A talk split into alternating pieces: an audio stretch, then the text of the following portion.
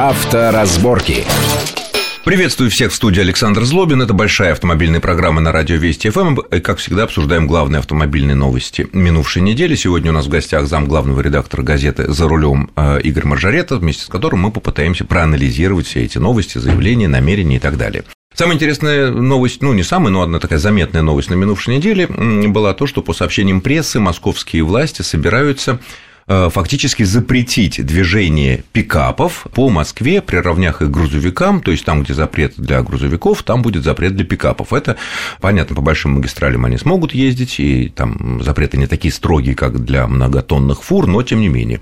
Пикапы, которые вот мы знаем, например, такие, как Mitsubishi эл двести, Ford Ranger, Nissan Navara, Mazda би ти пятьдесят, Volkswagen Amarok, очень достаточно популярная машинка, SsangYong Actyon Sports и так далее. Мы все их, не так много, но мы все их видим, машины все-таки достаточно здоровые. По статистике в год продается у нас порядка двадцать тысяч штук новых, и в основном это все как-то вот в московском регионе. Вот, Игорь, на твой взгляд, это разумно, что они приравнены будут к грузовикам, и им нельзя будет ездить по обычным улицам и даже парковаться в обычных дворах?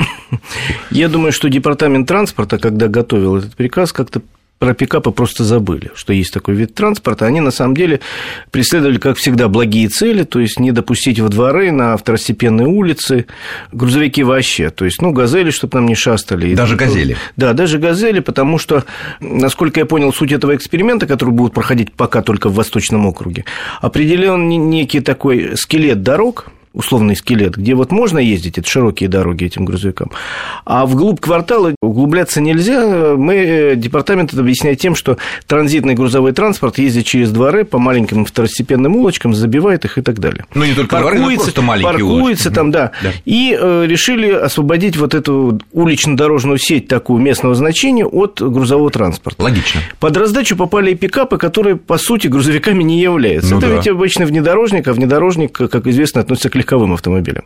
Но тут есть такая тонкость, что продавцы, дилеры, там, представительства автомобилей, продвигая у нас пикапы, делают их более доступными по цене, чем такой же внедорожник. Ну, вот ты упомянул Actyon Sports.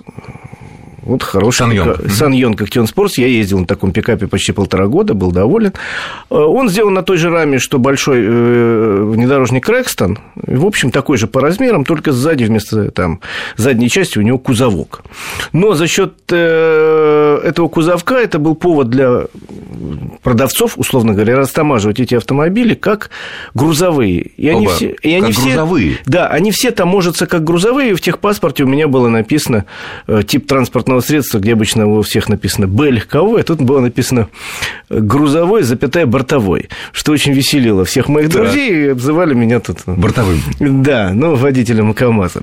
Но на самом деле это, конечно, не грузовик, никто, не покупая пикап, это... не думает о том, что он будет возить там грузы и заниматься коммерческим извозом. В основном люди или возят какой-то, ну, условно говоря, мотоцикл, там... Я не То знаю, есть, ты имеешь в виду, что вот эти коробочку. машины под, под, могут попасть под этот запрет просто потому, что они юридически числятся грузовиками. Естественно. Только естественно. поэтому. И э, департамент сказал, что будут отслеживать исключительно по свидетельству о регистрации. Совершенно неважно, как это выглядит. Это может быть, условно говоря... Э, Тележка.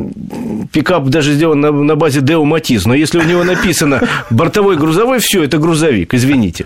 Подвиньтесь, вот они подошли с формальной точки зрения, как-то этот вопрос должен решаться. Нет, но с другой стороны, зачем в Москве такая машина? Она все-таки занимает довольно много места. Она занимает ровно столько же места, сколько и занимается платформенный внедорожник, ни больше, ни меньше. С точки зрения универсальности, ну, я как человек ездил на этой штуке, машина такая, вот модное слово понтовая, но не более того, она достаточно непрактична. Но ведь еще проблема в том, что э, тут, мне кажется, покупатели таких машин в больших городах типа Москвы делятся, на, наверное, на две категории. Первые, может быть, наименьшие, возить мотоциклы, например, да, да, возить да. квадроциклы, да. возить мотоблок на дальнюю дачу, оставлять там нельзя, украдут там, да? Ну, ну в обычную машину не всунешь это дело. Да. А вторая часть, наверное, у меня такое ощущение, что даже больше, что э, мы покупаем такой большой черный джип, накрываем вот этот самый Кунг, кузов кунгом таким, mm-hmm. да, изящным, и на круг это выходит гораздо гораздо дешевле, чем купить соплатформенную настоящую машину легковую, uh-huh. да, ну, например, там, знаю, Mitsubishi эл двести или там Pajero мы сравним, uh-huh. там, да, или, я не знаю, Volkswagen Amarok у него нет, наверное, ну, явно, что он стоит дешевле самого большого кроссовера Touareg. Да, я думаю, что есть определенное количество людей, которые покупают таким образом для себя внедорожник получается чуть дешевле. Но вообще как-то мне жалко водителей пикапов, потому что московская мэрия по отношению к ним как-то чрезмерно жестока. То есть они попадают все время в категорию грузовиков, и их на них начинают... Попад... Подожди, подожди, что значит попадают? У них написано в документах грузовик. Ну, написано, всё. Например, смотри, у очень многих грузоподъемность кузова чуть больше тонны. И раньше это считалось, когда продавали людям этот автомобиль, говорят, ты представляешь, какая у тебя машина? У тебя вроде внедорожник, полный привод, высокий клиренс, еще в кузове будешь возить больше тонны, там, два мотоцикла станет.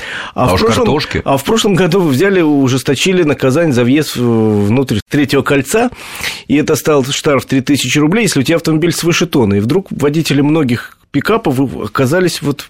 под дамокловым мечом. Их начали реально штрафовать на три тысячи за то, что они въезжают внутрь ну, третьего кольца. Ну, на грузовике же въезжаешь. На грузовике. Формально. Меня тогда это не тронуло, потому что грузоподъемность SsangYong Actyon Sports всего пятьсот килограмм.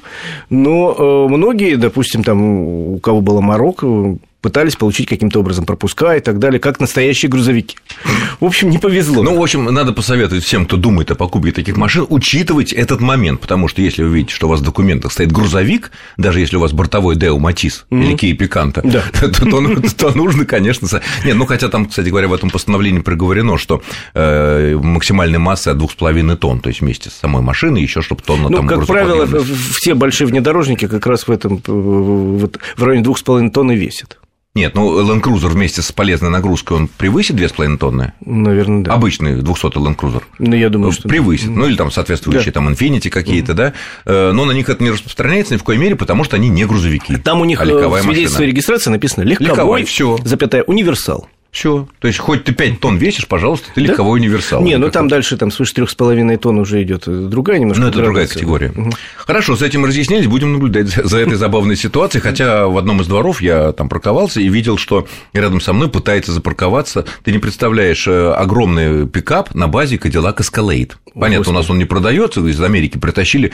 Но зачем в Москве такая огромная машина? Я не понимаю, зачем в Америке, честно говоря, такие огромные машины. Не, ну подожди, ну как, ну негр, прошу прощения, ну какие-то такие. Такие вот люди, да, что вот большой я у меня, так все, так и колеса двадцать два дюйма, да, такие хромированные. Я как-то ездил по средним штатам Америки, по среднему западу, и никак не мог понять, зачем огромное количество машин. Вроде сельскохозяйственный штат, пикапов именно. Ну, так, кстати, в Америке самыми популярными моделями именно часто является Chevrolet Silverado, угу. огромный пикап и Ford эф сто пятьдесят. Да-да-да, я никак не мог понять, зачем им эти машины, потому что если уж человек фермер, то у него есть грузовичок для вывоза навоза, а вот это-то им зачем? Зачем? Потом однажды я попал на Родео так. и понял, зачем. Там, значит, кони всякие... Ну, конь там не поместится. Нет, я говорю, кони скачут, зрелище такое, это такое, полштата Юта съехалось, и они все приехали на пикапах семьями, повернули пикапы задней частью к вот этой загородке, где, собственно, само действие, в пикапе поставили табуреточки такие, сели и пили пиво семьями. А на травке что, нельзя, что ли? А вот почему-то вот там было модно в кузове, собственно, пикапа пить пиво. С ума сойти. Я понимаю, что если, допустим, большая компания, и надо потом вывозить бездыханные тела, так сказать. Может быть, еще это вторая причина. Ну, ладно, это все весело. Темы. Есть более серьезная, конечно, вещь. На минувшей неделе Комитет Госдумы по госстроительству одобрил финальную версию законопроекта, который еще более ужесточает наказание за езду в нетрезвом состоянии. Речь идет о том, о так называемых повторниках. Человека лишили за пьянку прав, он, соответственно, вот там столько-то времени был пешеходом, потом ему права вернули, и если он в течение года после возвращения прав снова попадается, пусть даже без всякого ДТП там, и, угу. и никаких неприятностей, попадается пьяным за рулем, то ему уже будет грозить не административная ответственность, большой штраф, там, и административный арест небольшой, но уголовное преследование вплоть до лишения свободы на довольно там, длительный срок.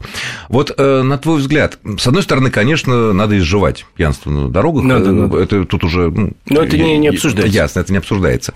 Но, с другой стороны, вот такой еще более ну, предельный уже ужесточение наказаний. Не приведет ли это к тому, что люди, понимая такую угрозу, будут делать все, чтобы откупиться на месте? И это будет стоить уже там, не пятьдесят, не сто, там триста тысяч, полмиллиона.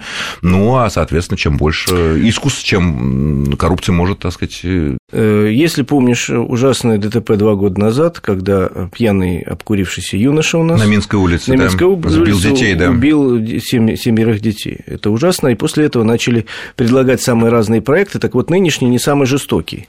Слава богу, прошло столько времени, чтобы его как-то хоть привести в божеский вид, потому что по первости были предложения пятнадцать лет за то, что сел пьяный за рулем.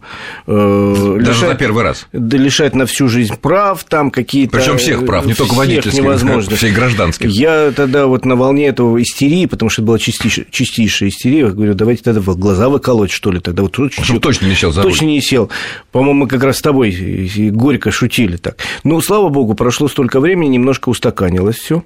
Привели закон этот в более-менее человеческий вид, и он сейчас, во всяком случае, не противоречит другим законодательным актам, потому что тогда оказывалось, что наказание за то, что человек сел с запахом за руль. Даже было... ничего не совершив плохого ничего не другого. Совершив запахом, просто угу. запахом. Было ж... предложено более жестокое, чем если человек убил там, двух человек в состоянии аффекта. Угу. Но сейчас как бы они, депутаты, попытались привести в законодательство соответствие. Теперь предложено, если человек второй раз попадается в нетрезвом виде, штраф или... административный арест или уголовное наказание, заключение до двух лет, но, во всяком случае, это не то, что предлагалось пятнадцать лет раньше и выкалывание mm-hmm. глаз. Не знаю, как это будет работать, может быть, будет, может, не будет. Самое же главное в нашей стране, чтобы нормальная была правоприменительная практика. Так о чем и речь? Вот тогда, когда два года назад предлагалось, тогда, не было, тогда был ноль промилле, это было ужасно. Сейчас... Ну, это вообще было невероятно. Мы продолжим буквально через пару минут наш интересный разговор. Авторазборки.